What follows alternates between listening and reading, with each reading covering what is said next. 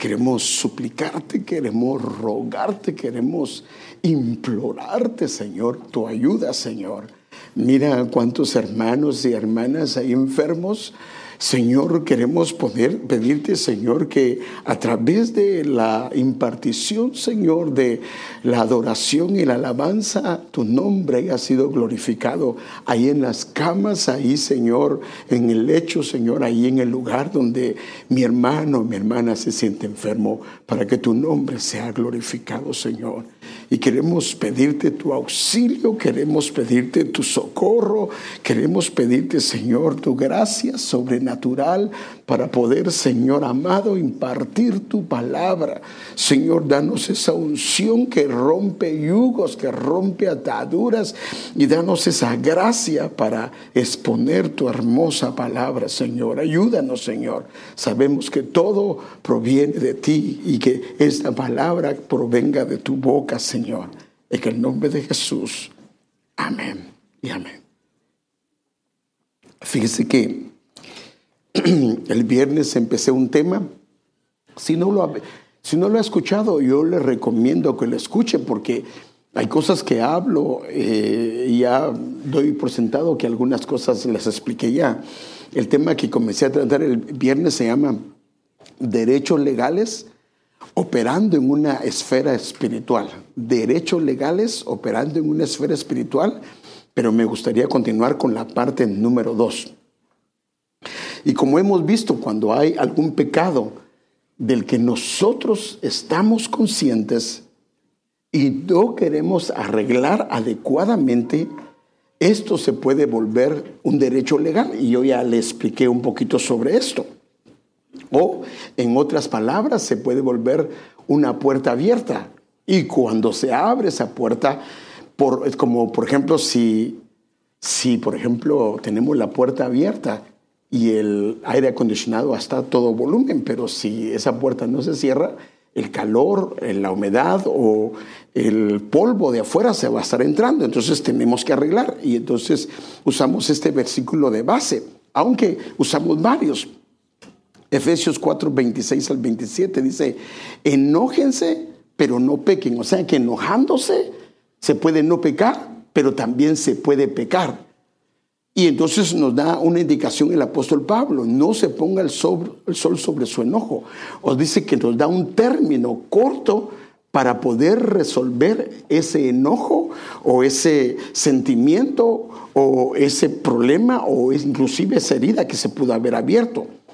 Porque si no se arregla la parte, el versículo 27 dice, ni den oportunidad al diablo. O sea que es, lo que trata de decir este pasaje, es muy claro ahí, es que si no se arregla, podría el enemigo comenzar a usar esa área que está herida, a comenzar a trabajar de una manera que nos puede hacer daño desde el interior, porque una cosa es verlo desde el exterior, pero otra cosa es cuando está trabajando desde el interior. Y ya vimos que el Señor viene a libertarnos. Mire, hoy hubo una liberación, pero el asunto es que esas liberaciones van en conjunto con áreas que tenemos que arreglar.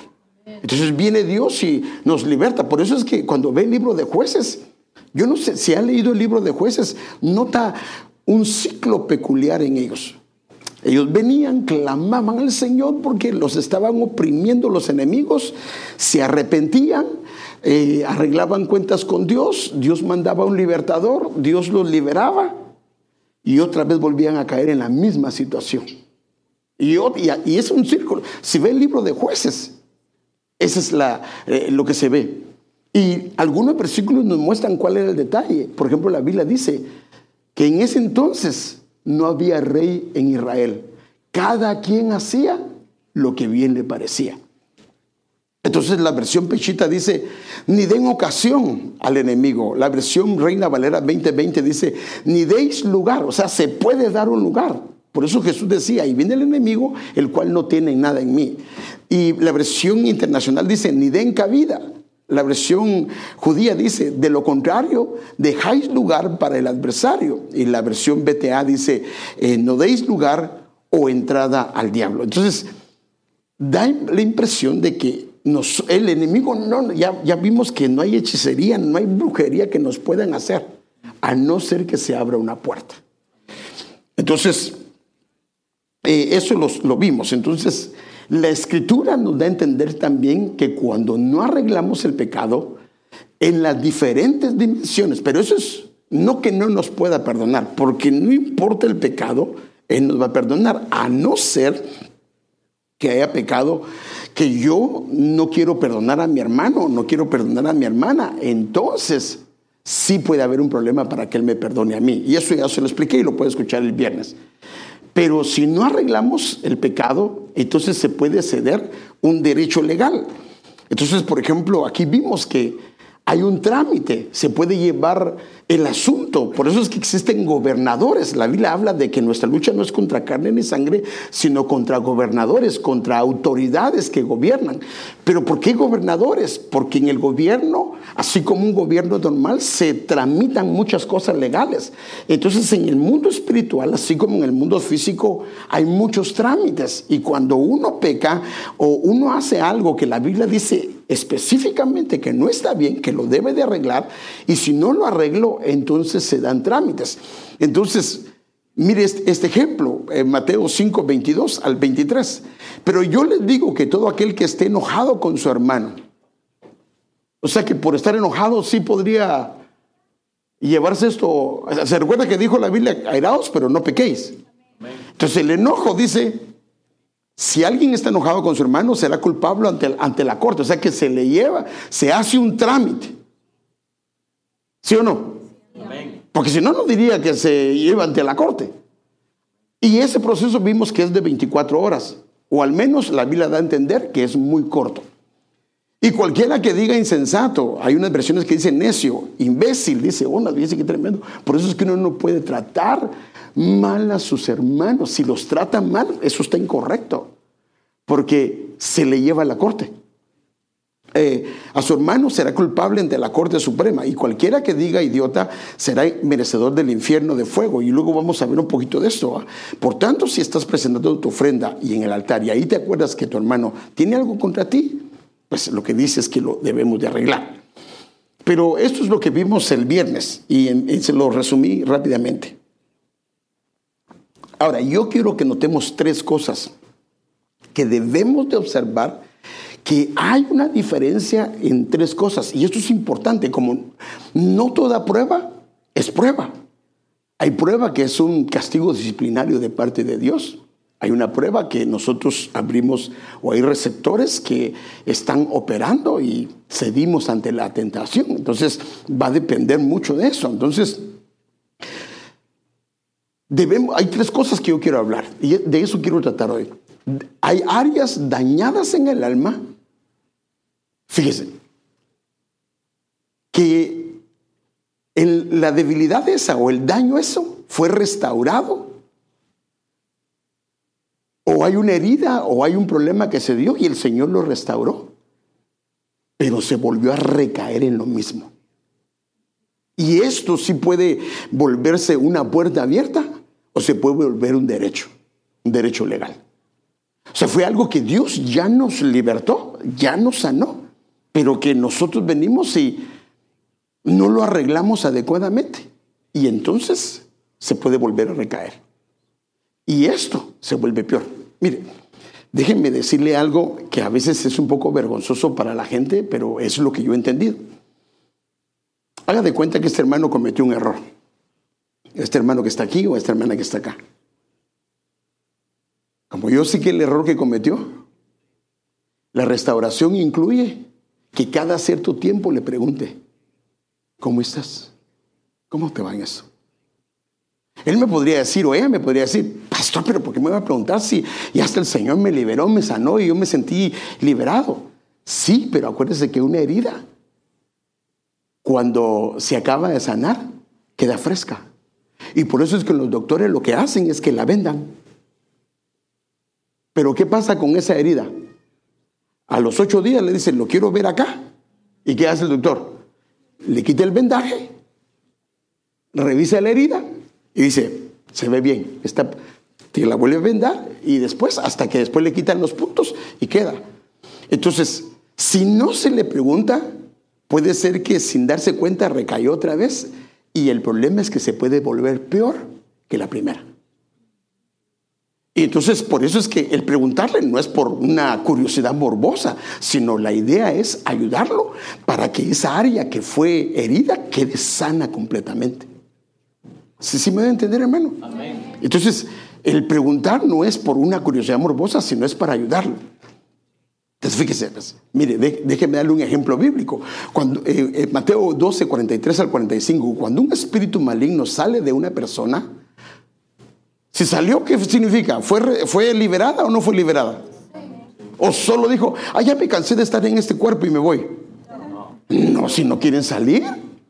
No, definitivamente hubo una liberación, una sanidad, algo pasó ahí. Entonces dice, cuando un espíritu maligno sale de una persona, va al desierto en busca de descanso, pero no lo encuentra. Entonces dice, volverá la persona de cual salí o de donde yo fui liberado, donde, el cuerpo que liberaron, donde fue sanado. De modo que regresa y encuentra su antigua casa, la encuentra vacía. O sea que ese hermano, esa hermana solo fue liberado, no buscó al Señor, no siguió fortaleciéndose, no siguió llenándose de Él y su casa está vacía. Pero como el Señor la había restaurado, la había barrido de todo lo que había y la había puesto en orden. Pero el problema es que está vacía. Entonces lo que estoy viendo yo es que una cosa es cuando una persona ha sido restaurada, el Señor la ha cambiado y la parte esa se descuida. Entonces el espíritu busca otros siete espíritus más malignos que él y todos entran en la persona y viven ahí. Y entonces esa persona queda peor que antes. O sea que se agrava el asunto. Hermanos. Está bien claro en la escritura. Y estamos hablando de una persona que fue liberada. No de una persona que no fue liberada. Fue una persona que fue liberada. Fíjese, entonces aquí podemos ver que podrían haberse, abrirse puertas de una persona que ya fue sanada y restaurada. Pero es su responsabilidad guardarse y cuidarse. Fíjese, pues, Déjeme darle otro ejemplo. Había un hombre que llevaba 38 años, 38 años postrado. Así dice la Biblia. Pero la Biblia nos da a entender que su problema de por qué llegó ahí es por pecado. Porque cuando el Señor lo encuentra, mire lo que hace. Y había un hombre que hacía 38 años, perdón, aquí me salté del 5 al 14, 38 años que estaba enfermo y el Señor lo sanó y luego el Señor lo encuentra. Y después le halló Jesús en el templo y le dijo, mira, has sido sanado. ¿Y qué le dice? No peques más. ¿Y, qué le dice? Para que no te venga alguna cosa peor. O sea que cuando se reincide en un pecado que no se ha terminado el proceso de sanidad, entonces se puede volver a caer en algo. Y obvio que se abre una puerta y el problema es que la puerta puede ser más grande. Por eso es que una persona que empieza una administración si no la termina, se está metiendo en problemas serios. Si empieza la administración, tiene que terminarla. Porque si no la termina, quedó sana a medias. Hermanos, perdonen lo que les estoy explicando, pero así es una sanidad. O, ¿qué pasa si el doctor, qué pasa si la medicina era para 10 días y se la tomó solo 5 porque comenzó a haber mejoría? Muy probablemente tal vez no se cure. O el cuerpo puede agarrar resistencia a esa medicina. Es que, es que, hermano, mire todo lo que se puede dar. Entonces, esta podría ser un área que podemos ver. Entonces, hay un área dañada del alma y o una debilidad que el Señor restauró, que el Señor sanó y la persona puede volver a recaer. Y entonces, esto se vuelve una puerta abierta y se puede volver un derecho legal. Ahora, ¿por qué es que estoy explicando esto? Porque la idea es ver por qué pasó y de dónde pasó. ¿Por qué es que tenemos ese problema? ¿Por qué no hemos, arreglen el volumen por favor, por qué no hemos arreglado esa situación? ¿Por qué no hemos arreglado ese problema que hay? Entonces, mire, la otra es, ¿podría haber una herencia ancestral o una debilidad del temperamento? Porque acuérdese que el temperamento es la herencia de papá y mamá. Entonces puede ser una herencia que venga de los ancestros y se manifestó en un hijo, se manifestó en una hija y es un problema que se dio en él o se dio en ella. Y como no se ha cortado, o como no se ha trabajado y el Señor ya me la mostró, se puede volver una puerta o se puede ceder un derecho legal. Entonces, Dios lo sacó a luz y saca a luz un problema que hay en mí. Y no queremos tratarlo a su luz. Entonces se puede volver una puerta abierta. Entonces aquí es donde yo quiero comenzar a explicarle algunas cosas. Ahora, estas, mire, le mandé a través del, si, si no tiene Telegram, yo le recomiendo que baje la aplicación porque en la iglesia tenemos un chat que se llama, un chat de la iglesia, donde yo le llamo, le mando algunos pensamientos y le acabo de mandar especialmente una mm, figura donde está los temperamentos, las fortalezas de un temperamento y las debilidades del mismo. Pero las debilidades de un temperamento pueden volverse heridas graves. Miren, por ejemplo, hay cuatro temperamentos, pero por supuesto están mezclados con los demás. Está el colérico. El colérico es una persona, hasta a veces, dependiendo qué porcentaje de colérico tiene, hasta en su rostro se puede ver que es colérico. Ahora, el colérico está mezclado con otros temperamentos. No necesariamente tiene el 100%, aunque algunos pareciera tuvieran el 90 o el 80%. Pero el colérico son de las personas que, aunque les esté yendo, sus fortalezas les esté yendo de patada, continúan en algo. Tienen una determinación, pero si no se arregla, se puede volver en una terquedad. Dos, tienen un problema muy serio que es el resentimiento. El resentimiento en un colérico y en un melancólico son áreas bien sensibles a tal grado que es ahí donde más los ataca el enemigo. El melancólico y el colérico. El sanguíneo, el alegre, normalmente deja pasar las ofensas. El cambio el colérico y el melancólico. Es más, el más difícil para el resentimiento es el melancólico, porque el melancólico se las guarda. No las dice, no muestra. El colérico por lo menos muestra que se enojó, que se molestó por lo que pasó, pero el melancólico no. El melancólico las guarda y las guarda por mucho tiempo y cuando puede, se venga. Entonces, fíjese, entonces son áreas que pueden ser áreas débiles del temperamento y viene Dios y en determinados momentos permite que eso salga a luz. Lo podemos ver que eso no está bien en nosotros, que al Señor no le agrada. Pero si nosotros no lo trabajamos, cuando Dios lo saca a luz y lo revela, entonces eso se puede volver un área que queda abierta y se puede ceder un, eh, derecho legal. Déjenme darle algunos ejemplos. Por ejemplo, Abraham, y fíjese qué tremendo, y no solo es una puerta abierta que afecta el entorno y a la persona, sino puede afectar a la generación que sigue.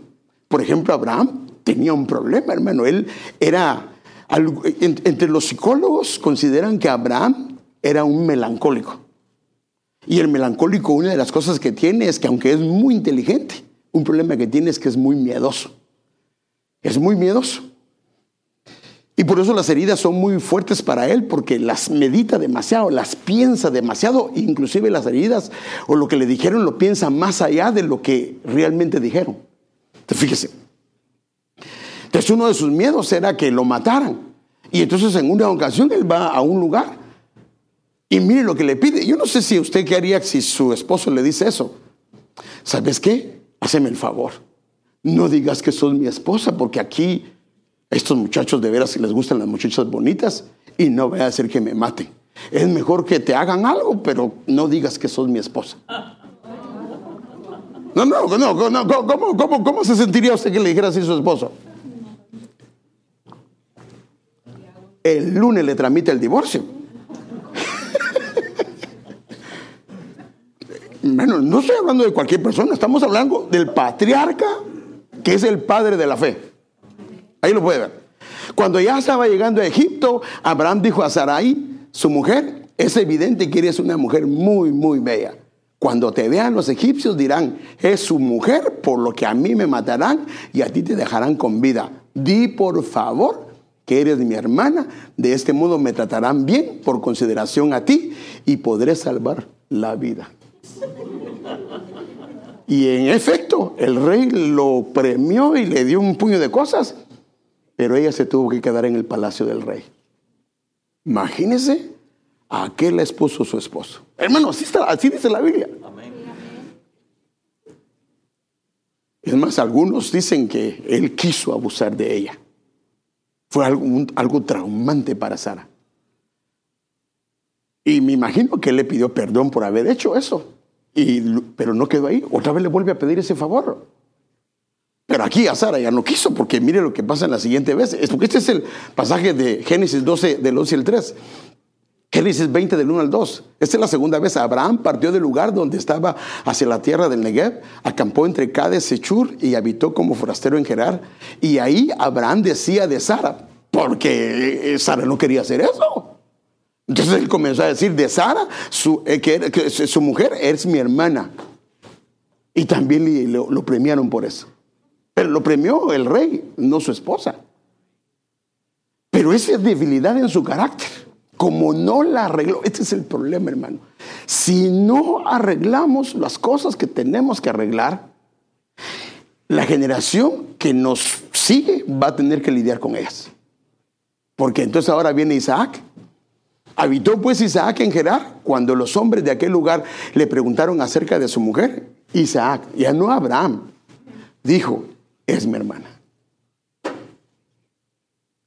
Entonces, hay una debilidad en el temperamento que fue heredada. Y se puede volver una puerta abierta, dependiendo qué, qué, problema de temperamento es. Entonces podemos ver que se puede ceder un derecho legal. Aquí está muy claro. Y no quiero leer el pasaje más porque usted lo conoce de alguna manera. Entonces ahora yo quiero ir al tema que estamos tratando, pero quería ver la diferencia en que puede ser un área dañada que el Señor sanó y recayó. Usted fíjese, pues es importante, porque ¿por qué es importante, hermano, ver de dónde viene algo? Hermano, ¿por qué es que hacen los doctores tanto examen antes de, o, lo mira y dice, yo creo que usted lo que tiene es esto, y le receta medicina? ¿Eso hace el doctor? Primero viene y comienza y le hace una cantidad de exámenes para asegurarse que sea aquello que él piensa y ahí ya los exámenes de sangre le dicen si es esto, si es esto y entonces él ya receta. Así es como lo hacen. Entonces, por eso es importante ver, de dónde viene. El siguiente es que puede ser una herencia ancestral o una debilidad del temperamento que Dios la mostró, pero no la queremos tratar. Y esa se puede volver una puerta abierta. Pero lo que estoy tratando con ustedes es este. Pero quería diferenciarlo porque es importante diferenciar lo uno de lo otro, porque se trabaja de una manera diferente. Por ejemplo, el que le dijo el Señor, vete y no peques más. ¿Qué era la orden de él? ¿Tenía que ir a pedir perdón a alguien?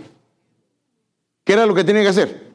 No pecar, más en el área que el Señor, porque pues, él sabía y el Señor, ¿sí o no? Entonces, el pecado que no se arregló en el tiempo indicado por Dios, que es el que hemos estado tratando, se puede volver una puerta abierta y esto se puede volver un derecho legal. Entonces, yo quiero continuar con ese tema, pero quería esta mañana estaba pensando en la diferencia de esto y que el Señor nos ayude y, que me ayude a podérselo explicar. Entonces fíjese, pues, déjenme mostrar, a mí me gustan mucho los cuadritos porque yo me entiendo mejor y creo que de alguna manera puedo darle a entender mejor. Entonces aquí hay una ofensa, una herida que alguien nos hizo. Hermano, ¿habrá alguno que no haya lo hayan herido en la iglesia? ¿O es de palo? O solo mira, porque, pero, fíjese que también, inclusive viendo solo por cómo se llama, a veces el pastor dijo algo que me ofendió. Pero siempre alguien lo va a ofender. Entonces, a una ofensa, una herida que se dio en el alma. Y el Espíritu Santo comienza a redarguir. Y aquí es donde el Señor nos dice que es más fácil arreglar esto. Eh, y el enemigo aquí no puede operar, no se puede meter en esa área de mi alma, aunque es una debilidad o un problema. Pero de este lado se requiere obediencia, no sentimiento. Es obediencia. Es obediencia. Y aquí es donde hay 24 horas, o al menos lo que da a entender la Biblia es un corto, un, tiempo de, de espacio muy corto. Ahora, ¿qué pasa si yo no lo resuelvo? Entonces la ofensa, si no se arregla, sigue un proceso, pero ahora un proceso involutivo. O sea, no se vuelve positiva, no evoluciona para bien, sino evoluciona para mal.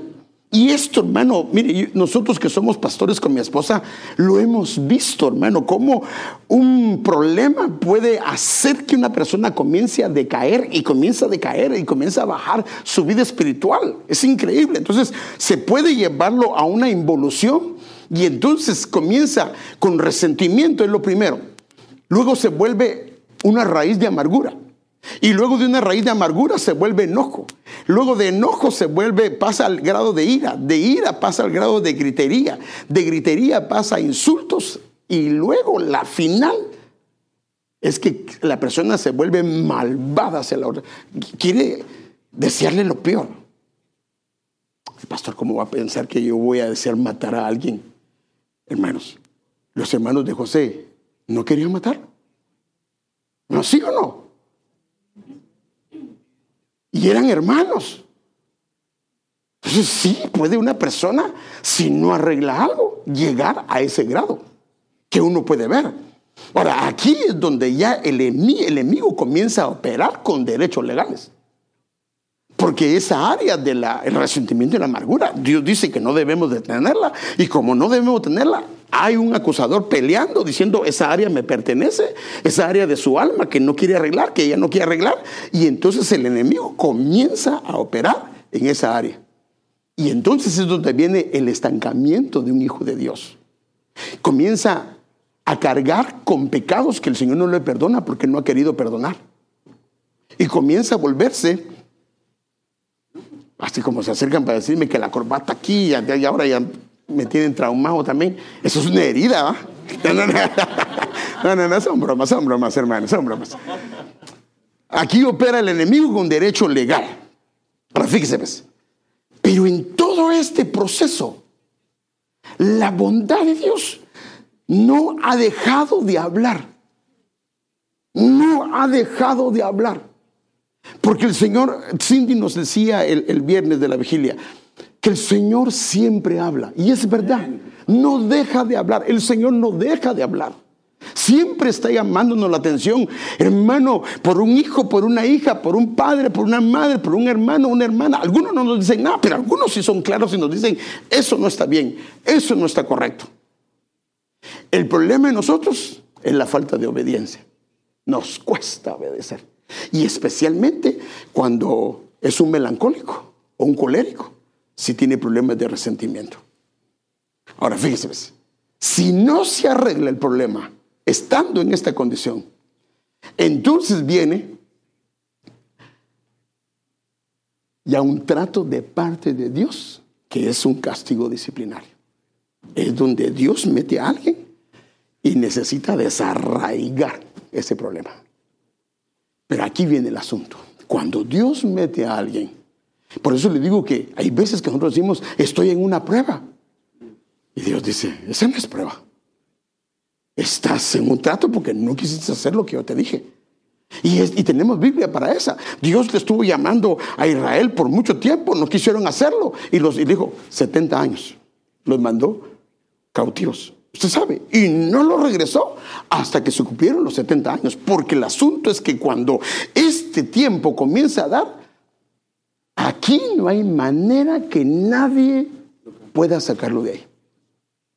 Hasta que Dios desarraiga aquello que estuvo hablando desde acá, desde acá. Y este templo lo determina Dios, no el hombre. Y por eso es que si, claro, si Dios lo, lo cambia, lo va a poder cambiar, porque Él es Dios. Pero ese es el asunto. Pero la pregunta es, ¿para qué llegar hasta acá? cuando se pudo arreglar acá. El problema es este. Tenemos problema de obediencia. Te fíjese, pues. Mire, a nivel de semilla, podemos quitarla. El problema es cuando venimos a, a querer quitar algo,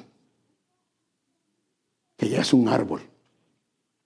Ahora, el problema de un árbol es que, escúcheme bien, una semilla se puede quitar fácil. Un árbol tiene una tendencia ¿Qué hace el árbol? Porque haga de cuenta que esto es el alma. Las raíces se comienzan a ir a mis ojos, se comienzan a ir a lo que hago, se comienza a ir a mi caminar, se comienza a ir a mis sentimientos. Entonces ahora aquella persona la comienzo a ver con otros ojos, la escucho con otros oídos, la trato diferente, me alejo de ahí. mire lo, lo delicado que es, hermano. Y el problema es que como es un árbol, echa frutos. Y cuando echa frutos, ¿quiénes son los primeros que comen de ese fruto? La familia. Son los hijos. Son las hijas. Los primeros que comen los frutos, cuando ese árbol tiene una raíz de amargura, es la propia familia. Porque el hermano está enojado, está molesto, está con ira, está con gritería. Son los primeros. Por eso es que la orden del Señor es acá. Quitar una semita o una plantita chiquita, quitarla. Pero ¿qué hacemos nosotros? ¿Lo hacemos, hermano? le digo todo esto porque yo ya experimenté la raíz de amargura, hermano. Yo sé qué es lo que es la raíz de amargura. Y fue terrible, hermano. Fue terrible. Un mes estuve así. Un mes. Déjeme contarse. A usted le gustan los testimonios, ¿verdad? Ah, ¿No le gustan los testimonios? Entonces no se lo va a contar. ¿Le gustan los testimonios? Vaya, pues. Yo tenía un trabajo en Guatemala hace muchos años. Y tenía un jefe que no me llevaba bien, hermano. Ese cuate no me llevaba. Ese era un nicaragüense. Bueno, no, no, no, no. ¿Para qué digo país? Bueno, era de un país. Sí, porque, sí, porque si no se me van a enojar los nicaragüenses, si no. No, porque ese, ese era un hermano con un trato, ¿va? pero bueno, fíjese, pues. Y ese cuate me llevaba corto. Y un día hicieron un trabajo que no estaba autorizado por la compañía y me metió ahí, hermano. Me metió ahí en ese grupo. Y yo no tenía nada que ver con eso. Pero el gerente no averiguó, nadie averiguó, sino que le creyeron a él la palabra y me despidieron, hermano. Pero yo sabía que así había sido él y que había sido injusto. Pero fíjese qué tremendo. Antes que pasara esto, me pasaba algo curioso en mi corazón. Porque en la compañía, en la oficina del supervisor, que era una gran persona, él era, otra persona, pero era una gran persona, cada vez que yo miraba que se agarraban la puerta, yo sabía que a alguien iban a despedir. Entonces yo, cuando me acercaba a la oficina que me amaba el jefe, siempre miraba si no iban a cerrar la puerta porque tenía miedo que me fueran a despedir. Y se llegó el día y me despidieron. Entonces, es que lo que uno, el temor que uno tiene se le cumple. Por eso uno tiene que tener cuidado. No temeré lo que me pueda hacer el hombre. Ese es el asunto. Pero entonces, fíjese, qué tremendo. Llegó a, a esa situación y en mi casa le conté a mi esposa, pero al pastor no le conté porque me dio vergüenza. Porque, hermano, cuando uno dice, me despidieron injustamente, ¿qué dice la gente? Mm, a ver, ¿qué hiciste? Y eso no creo que te... Eso es lo que entonces me dio vergüenza. Y eso que al pastor yo le tenía confianza, pero la verdad me dio mucha vergüenza y no le dije nada. Pero mi corazón se comenzó a amargar, hermano. Terrible, hermano, terrible. Estaba amargado de mi corazón un mes completo. Y comencé a ir a la iglesia, a dejar de ir a la iglesia y cada vez pensaba en ese tipo y, no lo maldecía, pero sí no hablaba bien de él. Hasta que, hermano, un día el Señor me hizo ver que estaba mal lo que estaba haciendo. Y le pedí perdón, le pedí perdón y le dije, y comencé a bendecir a mi jefe, hermano. ¿Cuánto iba a bendecir a mi jefe? A este señor lo comencé a bendecir y le comencé a pedir perdón al Señor, me derramé delante del Señor. Y tranquilo, hermano. Y entonces ya después de ese culto le hablé a mi pastor y le conté qué había pasado. ¿Y sabe qué? Al otro día me mandan a llamar. Mira, y, él fue el gerente y me dice, Héctor, ya averiguamos y vos no tuviste nada que ver en eso. Por favor, queremos que regreses a la compañía. Sí, le digo, pero ahora quiero que me paguen más. Sí, y me pagaron más, hermano. Y, y ¿sabe qué hicieron? Delante de toda la gente, todavía recuerdo un segundo nivel, me hicieron una disculpa pública al departamento técnico donde yo trabajaba. Pero yo probé la raíz de amargura. Y por eso le estoy diciendo, en este caso fue solo un mes, pero aquí es más fácil cortarlo que cortarlo acá. Ahora, A Saúl Dios le permitió que se revelara una debilidad en su alma. Cada vez que Dios trae la revelación de alguna área es para traer sanidad.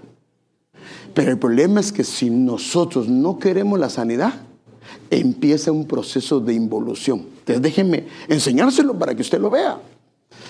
A 1 Samuel capítulo 18, versículo del 6 al 13 en la versión pechita. Voy a leer varios versículos. Aconteció que cuando venían, ya David estaba a la par de él, peleando con él, a, favor de él, no contra él.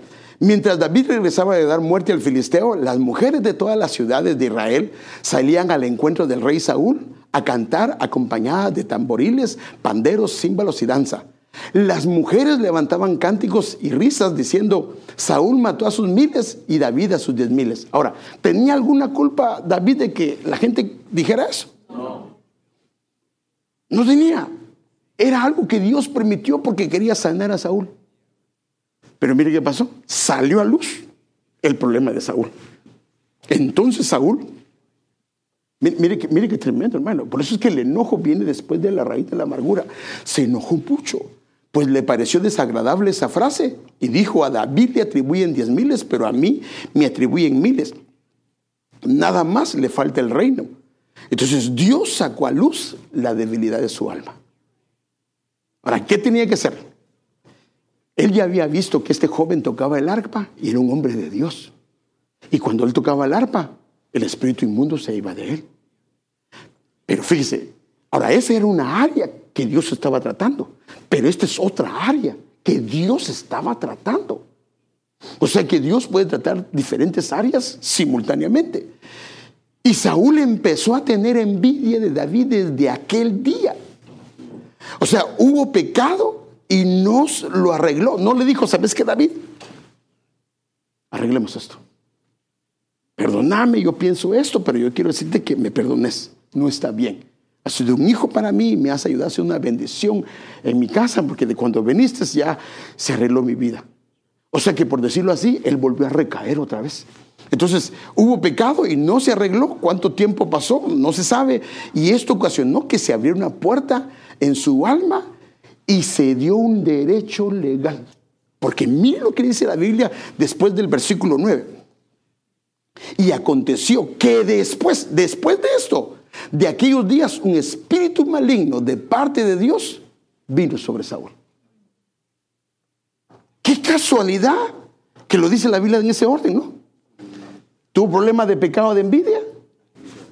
Pasó unos días, después de aquellos días, o sea que hubo un proceso. Ahora ya vino un espíritu inmundo de envidia. Entonces él comenzó a ver a David, pero de, una manera. Entonces, eh, y él deliraba dentro de su casa. Mire, mire cómo comenzó a afectar a su casa. Y entonces David tocó al arpa ante él como lo hacía cada día. Y el Señor, o sea que el Señor le mandaba siervos en tiempos de lucidez, la gracia para arreglar las cosas. O sea que lo que hacía David es que le mandaba y él como que entraba en momentos de que no está bien lo que estoy haciendo. Pero el problema es que no lo arreglaba. Dios le traía lucidez. El espíritu inmundo se apartaba, pero como no arreglaba, volvía otra vez. Y Saúl tenía una lanza en su mano. Mire qué tremendo. Al no arreglar el problema, Saúl comenzó a involucionar en su alma porque a él se lo mandaron, a David se lo mandaron para ayudarlo en su reino. ¿Y sabe qué comenzó a él a hacer con él? A querer matarlo. Él era un padre espiritual y comenzó a matar a su hijo o a intentar matar a su hijo. Y, por eso es que la Biblia dice, no entristezcan el Espíritu Santo de Dios por el cual fueron sellados para el día de la salvación y sea quitada de ustedes toda amargura. Es el, proceso que le, le, mostré. Ahora, es probable que esta amargura empezó con un resentimiento, que es la, la parte número uno, un resentimiento, una herida. Y entonces, como no se arregló el problema del resentimiento, vino amargura y luego vino enojo, que mire cómo dicen otras versiones, furia o rencor. Luego vino ira, luego vino gritas, gritería, voces destempladas, o sea, lo que sea. Y luego insultos, que es calumnias, palabras ásperas, agresividad. ¿No será que cuando una persona está levantando calumnias, tiene algún problema de espíritu o una raíz de amargura. Y por eso dice que no dejemos que seamos contaminados, así como toda malicia o toda clase de maldad. Entonces aquí puede ver qué fue lo que pasó con este hombre, hermano. Y mire, y arrojó Saúl la lanza y dijo, clavaré a David. Mire a dónde llegó, cómo involucionó. Clavaré a David en la pared, pero David lo esquivó dos veces y Saúl temía ante David, pues Jehová estaba con David, pero se había apartado de Saúl. Por lo cual, Saúl, ¿sabe qué hizo con su hijo espiritual? Lo apartó, se alejó. Se alejó de un siervo de Dios. Es que tremendo, hermano. Ahora quiero enseñar algunas cosas. Saúl perdió el propósito de su, de su reinado porque él tenía que gobernar a su pueblo, establecer a su familia para que uno de sus hijos fuera el próximo rey. Pero como vivió con el temor a que le quitaran el lugar por David, porque tenía celos de él, esto lo llevó que todo su reino, en vez de atender la función que Dios le había dado, se dedicó a perseguir a David. Imagínense. Que Dios nos libre, que un pastor tenga celos de un hermano. Me estoy refiriendo a celos de que predica bien, que canta bien, que eh, el pueblo lo atiende, que el pueblo... Ah, y comience a verlo con celos, hermano. Entonces, ¿qué creo que van a ser los mensajes? perdió el propósito, porque comienza a hablar de cosas que no debe de decir. A mí, ¿a dónde puede llegar esto, hermano? Aquí lo puede ver. Entonces Saúl se, puso muy furioso con Jonatán y es su hijo. Este era el hijo de él. Tú, ahora mire, hermano, esta versión dice bien fuerte. Tú, así le dice él al hijo, hermano. Estúpido hijo de prostituta. Hermano, así lo puede ver en la Biblia. Lo maldijo. ¿Acaso piensas que no sé que tú quieres que él sea rey en lugar de tú? de ti, para vergüenza tuya y de tu madre. Mientras ese hijo de Isaí, ya ni siquiera le decía a David, ese hijo de Isaí esté vivo, jamás será rey. Ahora ve y búscalo para que lo mate. Qué terrible, hermano. Entonces Saúl comienza a presionar a sus oficiales, o sea, ya no va solo con sus hijos, sino ahora comienza con sus oficiales y, y sus ayudantes del reino, y esto lo llevó a matar el sacerdocio. O sea que cuando hay una raíz de amargura, se comienza a gritarle de una manera incorrecta a los hijos, comienza a presionarse a los que le han puesto para ayudar y comienza a matar todo lo que hay de sacerdocio. Porque entonces alguien ayudó a David y le dio comida. ¿Y sabe qué hace el hombre? Mata a 80 sacerdotes del Señor. Ahí está, pero voy, a, adelantarme porque, esto, esto, bueno, se lo voy a leer rápidamente. Escuchen bien, hombres de Benjamín. Les gritó Saúl a sus oficiales al oír las noticias, porque oía que David lo habían ayudado. ¿Acaso ese hijo de Isaí les ha prometido a cada uno de ustedes campos y viñedos? Comenzó a comprarlos. ¿Les ha prometido a todos hacerlos generales y capitanes de su ejército? Es por eso que han conspirado contra mí, o sea que miraba enemigos por todos lados, hermano. Pues ninguno de ustedes me avisó cuando mi propio hijo hizo un pacto solemne con él, ese hijo de Isaí. Note que no dice ni siquiera David, ni siquiera podía mencionar su nombre. Ni siquiera sienten lástima por mí. O sea que se sentía, que quería que la gente tuviera lástima por él. Imagínense, mi propio hijo inicia al hijo de Isaí, eh, mi propio hijo incita al hijo de Isaí para que me mate tal como está tratando de hacer hoy mismo. Hermano, ¿y lo quería matar también? Si ni siquiera le pudo cortar un pedacito de su, de su, de su, de su, de su manto. Entonces, Doeg, el edomita, siempre el enemigo tiene gente ahí. Doeg, el edomita, porque no era israelita, que se encontraba entre los hombres de Saúl, habló cuando estaba en No, vi al hijo de Isaí hablando con el sacerdote Ahimelech, hijo de Aitob. Ahimelech consultó al Señor por él que era pura mentira, hermano. Comenzó a creer las mentiras. Luego le dio alimento y la espada de Goliat, el filisteo. Entonces el rey Saúl inmediatamente mandó a traer a Ahimelech y a toda su familia. Y la Biblia dice que los mató a todos, hermano. Solo uno que se llama Abiatar fue el que huyó. Qué terrible es, hermano. Por eso es que un área que no se arregla, se abren puertas. Y si no se abren puertas, La cosa viene difícil. Entonces Saúl comienza a presionar a sus oficiales. Perdón. Ahora, mire pues. Mire qué pasó con David.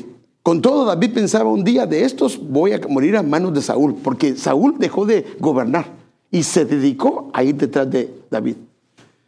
Lo mejor que puede hacer es huir a la tierra de los filisteos. O sea que lo que comenzó a hacer Saúl es a su propio hijo espiritual, lo comenzó a exponer a los filisteos. Mire qué terrible, qué pecado, hermano.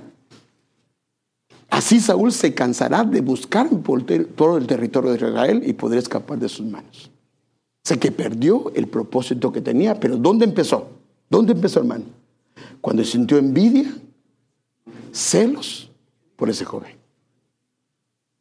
Qué terrible, hermano. Por eso, y la Biblia está clara, que como no lo arregló, vino un espíritu inmundo, se abrió una puerta, un derecho legal. Saúl en su camino de ceguera arrastró a toda la familia. Porque la Biblia dice que él murió juntamente con sus hijos. Y eso lo puede usted ver. Y fíjese que tremendo, mire lo que Dios había hecho. Los filisteos pelearon contra Israel y los hombres de Israel huyeron delante de los filisteos y cayeron muertos en el campamento de Gilboa. Si hubiese tenido, si hubiese tenido a David, yo estoy seguro que él no hubiera caído ahí. Los filisteos persiguieron muy de cerca a Saúl y a sus hijos y mataron a Jonatán. Miren los hijos, porque cuando la Biblia habla de los nombres, habla del carácter. Miren los hijos que le había dado Dios a ese hombre. Jehová ha dado. Abinadab, padre de generosidad. Eso es, el carácter de sus hijos. Y a Malquías, eh, perdón, este, este me equivoqué aquí. Este es el nombre de Malquías. Dios es ayuda. Hijos de Saúl murieron. Arrastró a todos. Yo le voy a dar un consejo. Por favor, esto lo he visto yo. ¿Tiene problemas usted con su esposo? ¿Tiene problemas económicos? ¿Tiene problemas de algo? No lo diga delante de sus hijos. Los va a arrastrar. Mire, yo ya he visto eso, hermano. Hijos, a ellos no les hicieron nada, pero como papá dice que ese hermano hizo esto, esa hermana hizo esto, ¿qué cree que hacen los hijos? ¿Qué más? Comienzan a agarrar lo personal y comienzan a odiar a ese hermano. Entonces ya, lo afectó. Entonces ahora él va a ser sano o ella va a ser sana. ¿Y qué? Pero ¿será que es sano el hijo? Y, se lo voy a mostrar para que usted vea algunas cosas de eso. Entonces, y si hay problemas, a no ser que hay cosas que tienen que hablar con los hijos, pero de lo, tienen edad. Pero yo no arrastre a los hijos en lugares que no debe de arrastrarlos. Porque si no, después el hermano puede estar ya sanado, la hermana, y los hijos quedaron afectados. Mire, por eso es que el apóstol Sergio hablaba de un hombre, qué tremendo hermano. Él estaba contando eso, que eh, vino el papá, fue irresponsable, inclusive por haberlos dejado. Creo que uno o dos hijos eh, murieron a causa de eso. Pero la madre jamás le metió cosas en contra de su padre. Nunca.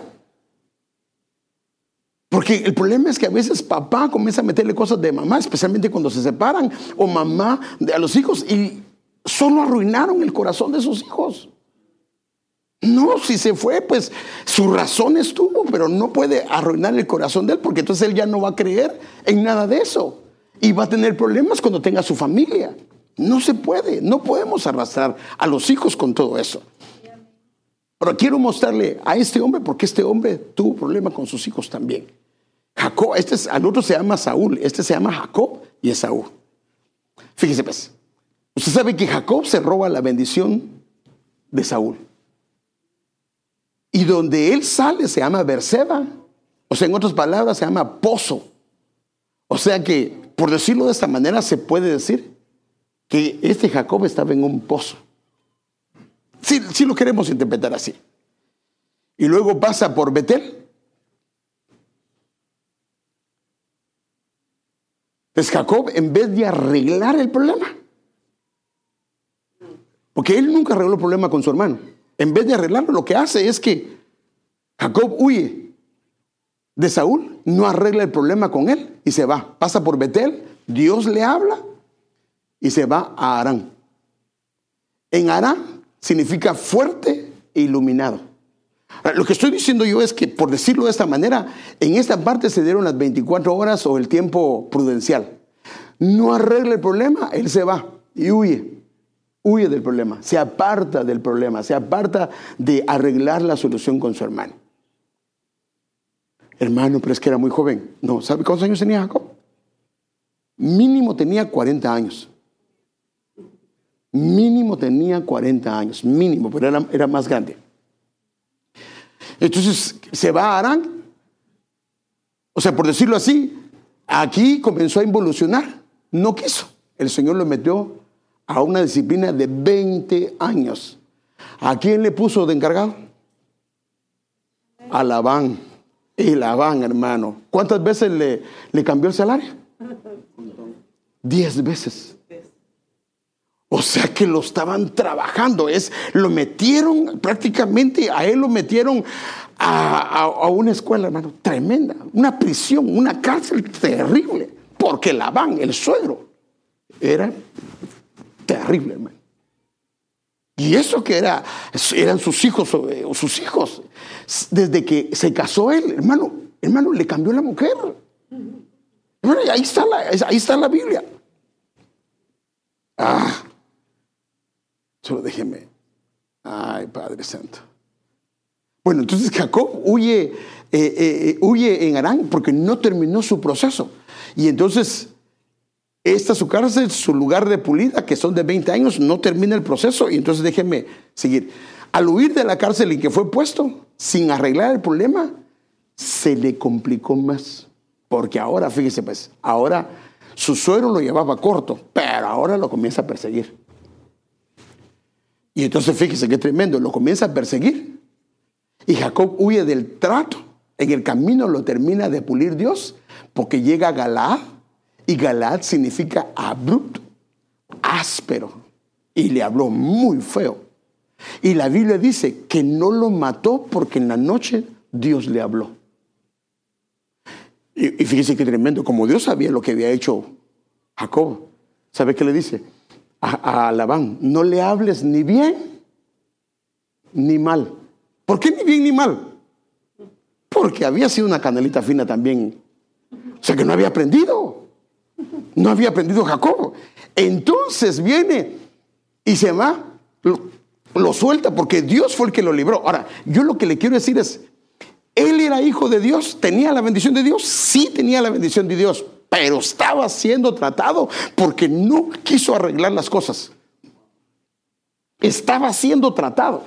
Entonces, entonces lo llevan a Mahanaín, donde hay dos campamentos, y ahí le avisan que viene su hermano Saúl con 400 hombres. Hermano, él sabía quién era Saúl. Saúl. Perdón, ah, sí, sí, sí, mil disculpas. Y mil disculpas a veces le cambio el nombre, pero sabe que a veces les cambio los nombres, como que Dios me usa para probarlos, pero no es quiero probarlos, pero ay, un día le, un día le di la bienvenida a una hermana que la conozco y le va a decirle su nombre. Y después cuando se fue y no me quiso ni saludar y se fue corriendo y le vuelvo a decir el nombre. Y en mi casa me recuerdo que ese no era el nombre de ella. Le llamé y está bien, pastor, me dijo. Pero gracias a Dios ya me perdonó, digo yo. Te fíjese más. Le cuentan a él que viene su hermano y entonces, ahora sí. Ahora sí, hermano. Se va a Peniel, que significa el rostro de Dios, y le quiebran el costado, le quiebran la cadera. Así dice la Biblia, hermano. ¿Qué estaba haciendo Dios? Cortándole esa herencia, hermano.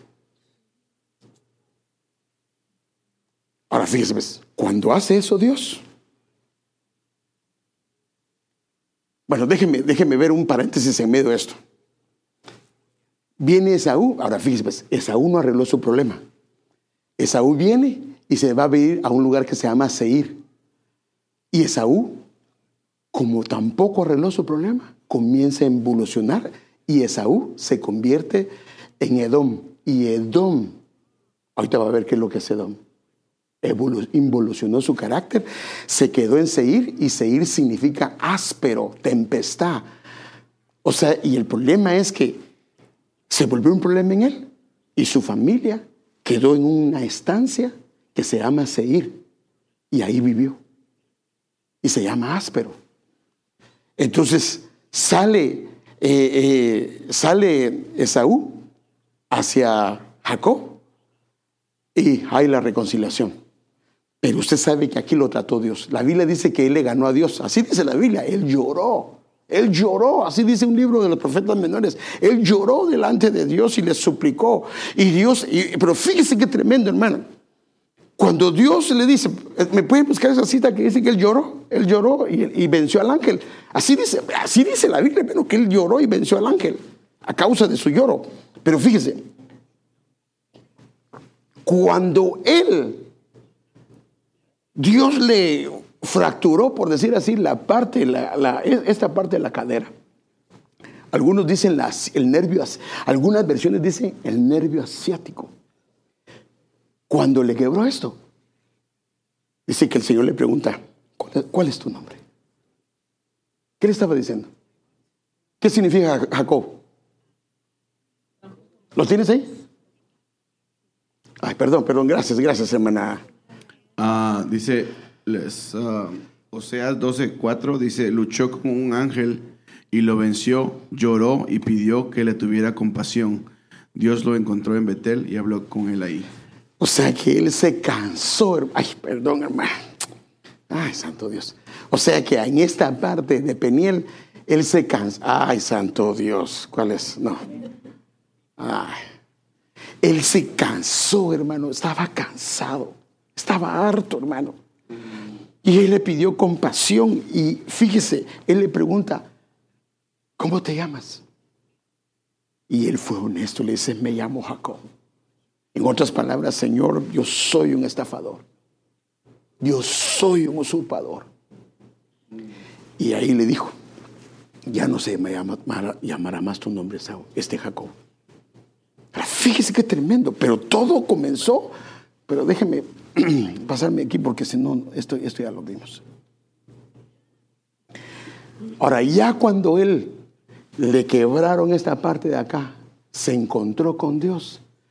Mire cómo se encuentra con su hermano. Mire la humildad, el cambio de un hombre, hermano. Es lo que pasó con el hijo pródigo. ¿Usted qué cree? El hijo pródigo le dio batalla al padre. ¿Usted cree que lo quería dejar ir el padre? No lo quería dejar ir. Pero él dijo, me voy, me voy, dame mi herencia. El padre se había cansado, lo soltó, pero cuando regresó, ese joven venía diferente. Pero mire, ah, Padre Santo. Mire el diseño de una reconciliación, que es una figura bíblica de cómo hacerlo. Entonces Jacob, cuando ya se había trabajado con Dios, se adelantó. O sea, en otras palabras, tomó la iniciativa. A mí que me vengan a pedir perdón. ¿Qué pasa cuando una persona quiere que le vayan a pedir perdón? Está el orgullo todavía, la altivez está ahí. Tomó la iniciativa y se inclinó, hermano. Se inclinó hasta el suelo siete veces hasta que Dios llegó cerca a su hermano. Esa es la escritura, hermano, esa es la escritura. Lo verdes que las notas que yo puse. Se inclinó hasta el suelo siete veces hasta que llegó cerca a su hermano. No le importó inclinarse, no le importó inclinarse delante de su hermano una actitud de humildad. Esaú corrió a su encuentro y lo abrazó. Esto activó la reconciliación en el otro. Mira, yo te voy a perdonar a vos por lo que hiciste, pero la verdad es que no te voy a volver a hablar. Esa es una verdadera reconciliación. ¿Qué dice la Biblia, hermano? Esaú corrió a su encuentro y lo abrazó el hermano hizo lo que hizo el, padre del hijo pródigo y echándose sobre su cuello lo besó y ambos lloraron, hermano. Una reconciliación completa. ¿Y sabe qué dice la Biblia?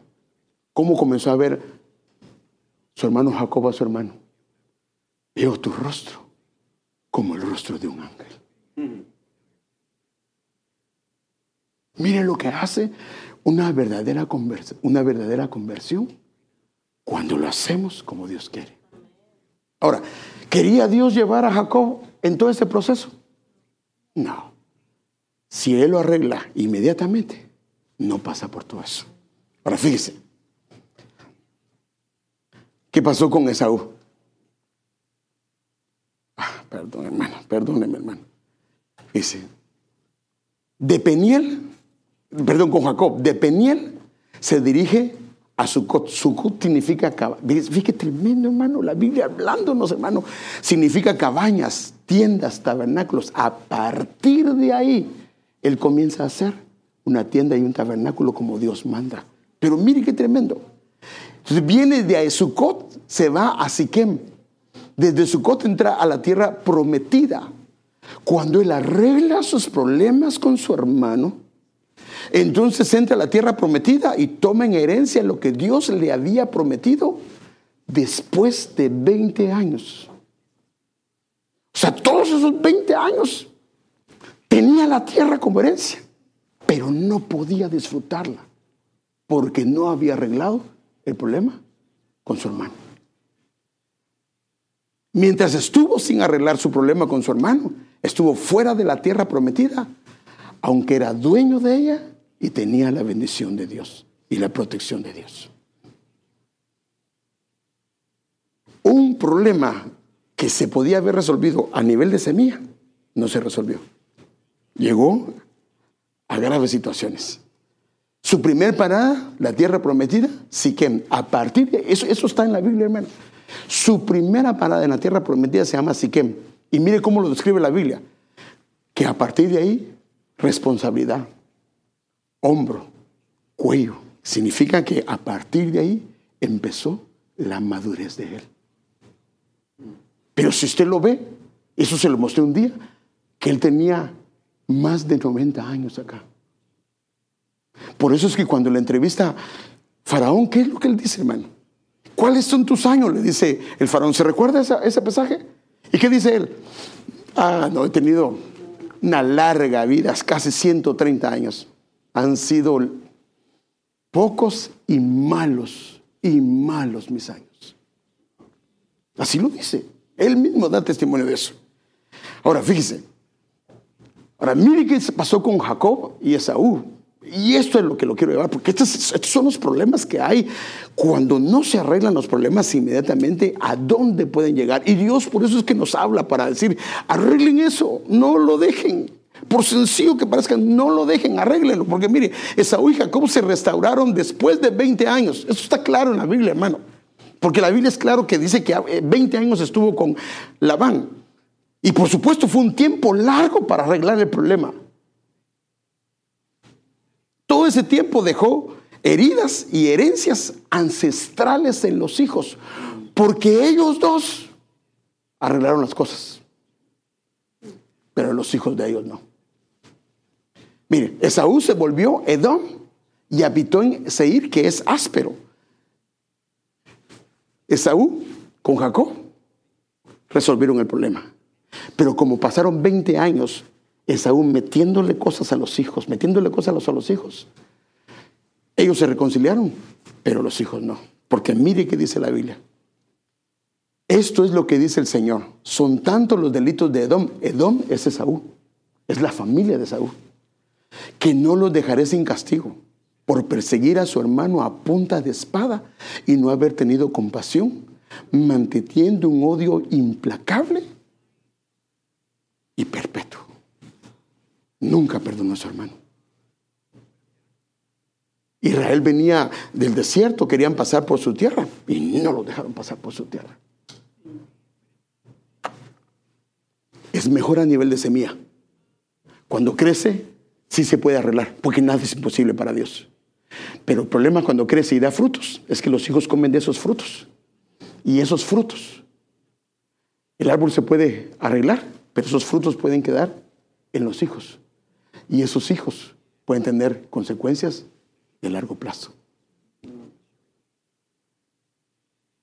No, hermanos, tenemos que arreglar eso. No podemos dejar pasar las cosas. No podemos dejar.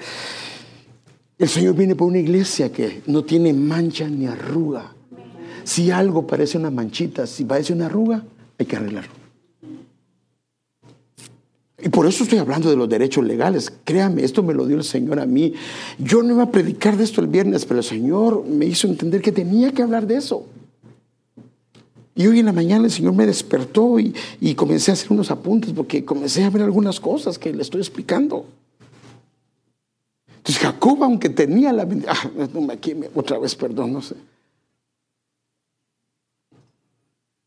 Oh, también, ahora fíjese, eso, eso le afectó a Esaú, pero también afectó a Jacob.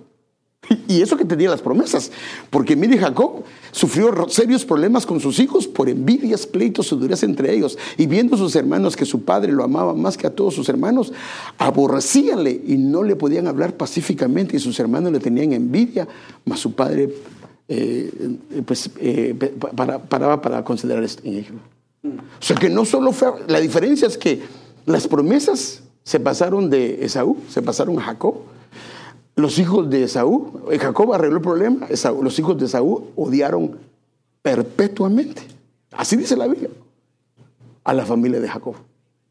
Y los hijos de Jacob, él sí se arregló, pero la semilla ya había caído en los hijos. Y entre ellos tenían serios problemas. Si yo no arreglo los problemas con mi hermano, si tengo yo, hermano, si yo tengo problemas con mi hermano y no los quiero arreglar,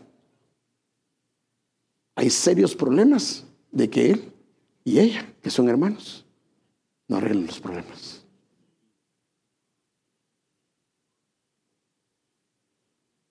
Tenemos que arreglar todo, hermano. Tenemos que arreglar todo, hermano, porque el asunto es cuando ya se abren puertas, la cosa se complica. Y no vine aquí para asustarlo ni nada por el estilo, sino que lo que el Señor quiere es librarnos, porque Él nos libra, nos libra. Pero ¿por qué volvemos a caer en lo mismo? Porque el problema es que, y yo tengo un problema con Héctor de una raíz de amargura, pero yo lo único que hago es como el árbol que tiene un fruto. Mm, vos perdoname por lo que te hice, pues salud. Perdoname por lo que te hice. Pero así no es el perdón. Yo estoy amargado con él y lo tengo que decir. La verdad, vos dijiste aquel día esto y esto y esto y esto y eso me hizo pedazo. Pero hoy delante de Dios no quiero tener nada con vos y yo quiero renunciar a todo eso. Porque si solo le pido perdón, al rato vuelvo a estar enojado otra con él. O sea, solo le quité las ramitas al árbol. O sea, a la que es raíz de amargura, solo le quité las ramitas. ¿Y qué pasa cuando le quito ramas? Eh, se arregla el problema un año. Y al año otra vez vuelve a arreglar el problema porque otra vez el árbol no se arrancó. Hay que arrancar el árbol. Y para arrancar el árbol hay que ir al origen, donde yo lo dañé donde yo lo afecte a él. Entonces, si yo digo, perdóname porque me porto mal con vos, no, no, no. Yo me porto mal con vos porque en mi corazón se volvió rencor, en mi corazón se volvió eh, ira, y por eso es que te hablo de una manera muy pesada. Pero ya no quiero más con esto. Ahora, esto no habría necesidad si se arregla el nivel de semilla. A nivel de semilla me molestó lo que él hizo. Pero ¿qué es lo correcto?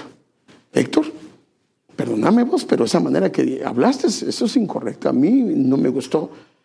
Y de repente él me dice, no, perdóname papá, no fue lo que yo te quise decir. Y arreglamos. Si había algunas que otras semitas, paz. Es cuando va a haber problema en mi alma de eso. Nunca. Nunca. Pero ¿cuántas semillas andamos llevando nosotros? Y sabemos, nosotros sabemos que no eso no está bien, pero voluntariamente decidimos dejarla. Y el enemigo eso es lo que reclama como derecho legal. Dice, esa área, él no la ha querido arreglar, ella no la ha querido arreglar, me pertenece. Y como digo, es más fácil arreglar la semita cuando ya se mete un espíritu inmundo, como le pasó a Saúl, que, a Saúl, perdón, que vino y un espíritu inmundo, ella la cosa, por eso comenzó a perseguir a, su hijo espiritual y, y, a quererlo matar y perdió el propósito por el cual el Señor lo había llamado. O sea que se, se complicó, pues. Y no es eso lo que Dios quiere. Y el asunto es que la responsabilidad no solo es mía y de mi esposa. Yo tengo una responsabilidad de cortar con lo que el Señor me muestra a mí para que ellos no tengan nada que ver en sus familias con los gigantes que yo no quiero vencer. Lo que Dios me muestra y, y Dios es fiel, hermano, y me muestra, eso no está bien. Eso no está correcto. Pero ahí no tiene que venir mi sencillez y mi obediencia y decir, perdóname Señor. Perdóname, Señor. Y, si estoy molesto con Sammy, Sammy, perdóname, Sammy. Discúlpame, Sammy, perdóname. Yo no sé, te hablé mal, perdóname. Y le pido perdón. Nunca se me olvida una vez que uno de nuestros ayudas ministeriales le llamé la atención. Nunca se me olvida, hermano. Porque un hermano estaba molesto con él. Pero me dio tanto gozo ver la manera que él reconcilió con el hermano, o al menos él, para él no había hecho nada malo. Y llega con el hermano y le dice, hermano, discúlpeme, hermano, yo nunca pensé que lo que yo estaba haciendo estaba afectándole su corazón, pero yo hoy delante de Dios le digo que me perdone, por favor. Hermano, cuando yo vi eso, me llenó tanto mi corazón y vi la sencillez y la humildad de no querer tener nada que ver con esto. El problema en nuestro corazón es que hay terquedad. Hermano, tenemos que reconocerlo. Hay terquedad en nuestro corazón. Y Dios está hablando muchas veces y de muchas maneras, pero no queremos escuchar. Ahora, ¿por qué nos está hablando Dios? ¿Será que se complace Dios como con lo que pasó con Jacob, que sufrió 20 años con su suegro y le fue mal a él y a su familia y lo que pasó con sus hijos? ¿Será que se complacía Dios con eso? No, no hermanos, si Dios no quiere eso para nosotros. Pero cuando no entendemos, se dice, bueno, te tengo que meter en eso, porque tengo planes eternos para ti. Y eso sí te puede. Y hermano, si usted está en la doctrina, sabe que inclusive si no se arreglan aquí después de muerto, pueden haber cárceles. Usted lo sabe, y si hasta en la doctrina sabe lo que le estoy diciendo. Entonces, algo de eso está afectando tu vida. ¿Habrá algún área dañada en el alma o una debilidad restaurada que volvió a recaer? ¿Habrá alguna herencia ancestral o debilidad del temperamento que está en pecado? O habla algún pecado que no se ha arreglado en el tiempo que Dios ha hablado que se debe arreglar. Y Dios sigue hablando. Entonces yo quisiera, hermanos, que el Señor ya habilitó un poder de liberación y de sanidad. Y yo quiero invitar y cierre sus ojitos y si hay alguien, hermano, que hay cosas en su corazón que no están bien, y, puede ser de cualquiera de esas áreas, que yo no lo sé eso. Quien lo sabe solamente es usted. Que hoy lo traiga delante del Señor. Si usted quiere pasar y decirle, Señor, ya no quiero más. Quiero que por favor la gracia para arreglar esto. Y mañana mismo voy a llamar al hermano, a la hermana, a mi padre, a mi madre, a mi tío, a mi tía, a mi primo, a mi prima. Y voy a arreglar eso. Y no quiero más, no quiero más con nada de eso. No quiero que se alargue este proceso porque no quiero afectar a la generación que es la, hermano, porque nosotros, ¿cuánto qué precio hemos pagado para sacrificarnos por nuestros hijos, por nuestras hijas, para que tengan ellos un futuro? Y sin darnos cuenta, indirectamente les estamos haciendo daño porque cosas espirituales no hemos querido arreglar. Tenemos que arreglarlas. Pero para eso tenemos que empezar siendo honestos y sinceros con Dios. Y tenemos que ser sinceros con Él. Y por eso decía aquel hombre, danos un corazón sencillo y humilde para escuchar, para que sepa escuchar. Y que no me haga el, desentendido, no me haga el que, el que no quiero escuchar. No, Señor, ayúdame a, por favor a entender. Yo no quiero ese fuego de ese horno de fuego, Señor, si yo no quiero, yo quiero oír tu voz y que se arregle inmediatamente o en tu presencia ser arreglado. Incline su rostro y si usted desea pasar al frente y sabe que tiene algunas cosas que no ha arreglado y quiere arreglar con el Señor, yo le invito a pasar. Yo le invito a venir delante de su presencia y decirle, Señor, perdóname. Ya no quiero cargar con esto, ya no quiero seguir con esto. Yo quiero arreglar mi corazón. Quiero un corazón puro, un corazón limpio, un corazón sencillo. Y no quiero nada con esto. Si hay en mi corazón terquedad, si hay en mi corazón necedad, quítala de mi corazón. Pero yo no quiero más. Nada que ver con esto. Y hoy el Señor nos pregunta, como le preguntó a Jacob, ¿cuál es nuestro nombre? ¿Cuál es el problema que tenemos? ¿Cuál es el área que nos ha estado afectando? Y nos pregunta no para juzgarnos, sino nos pregunta para sanarnos.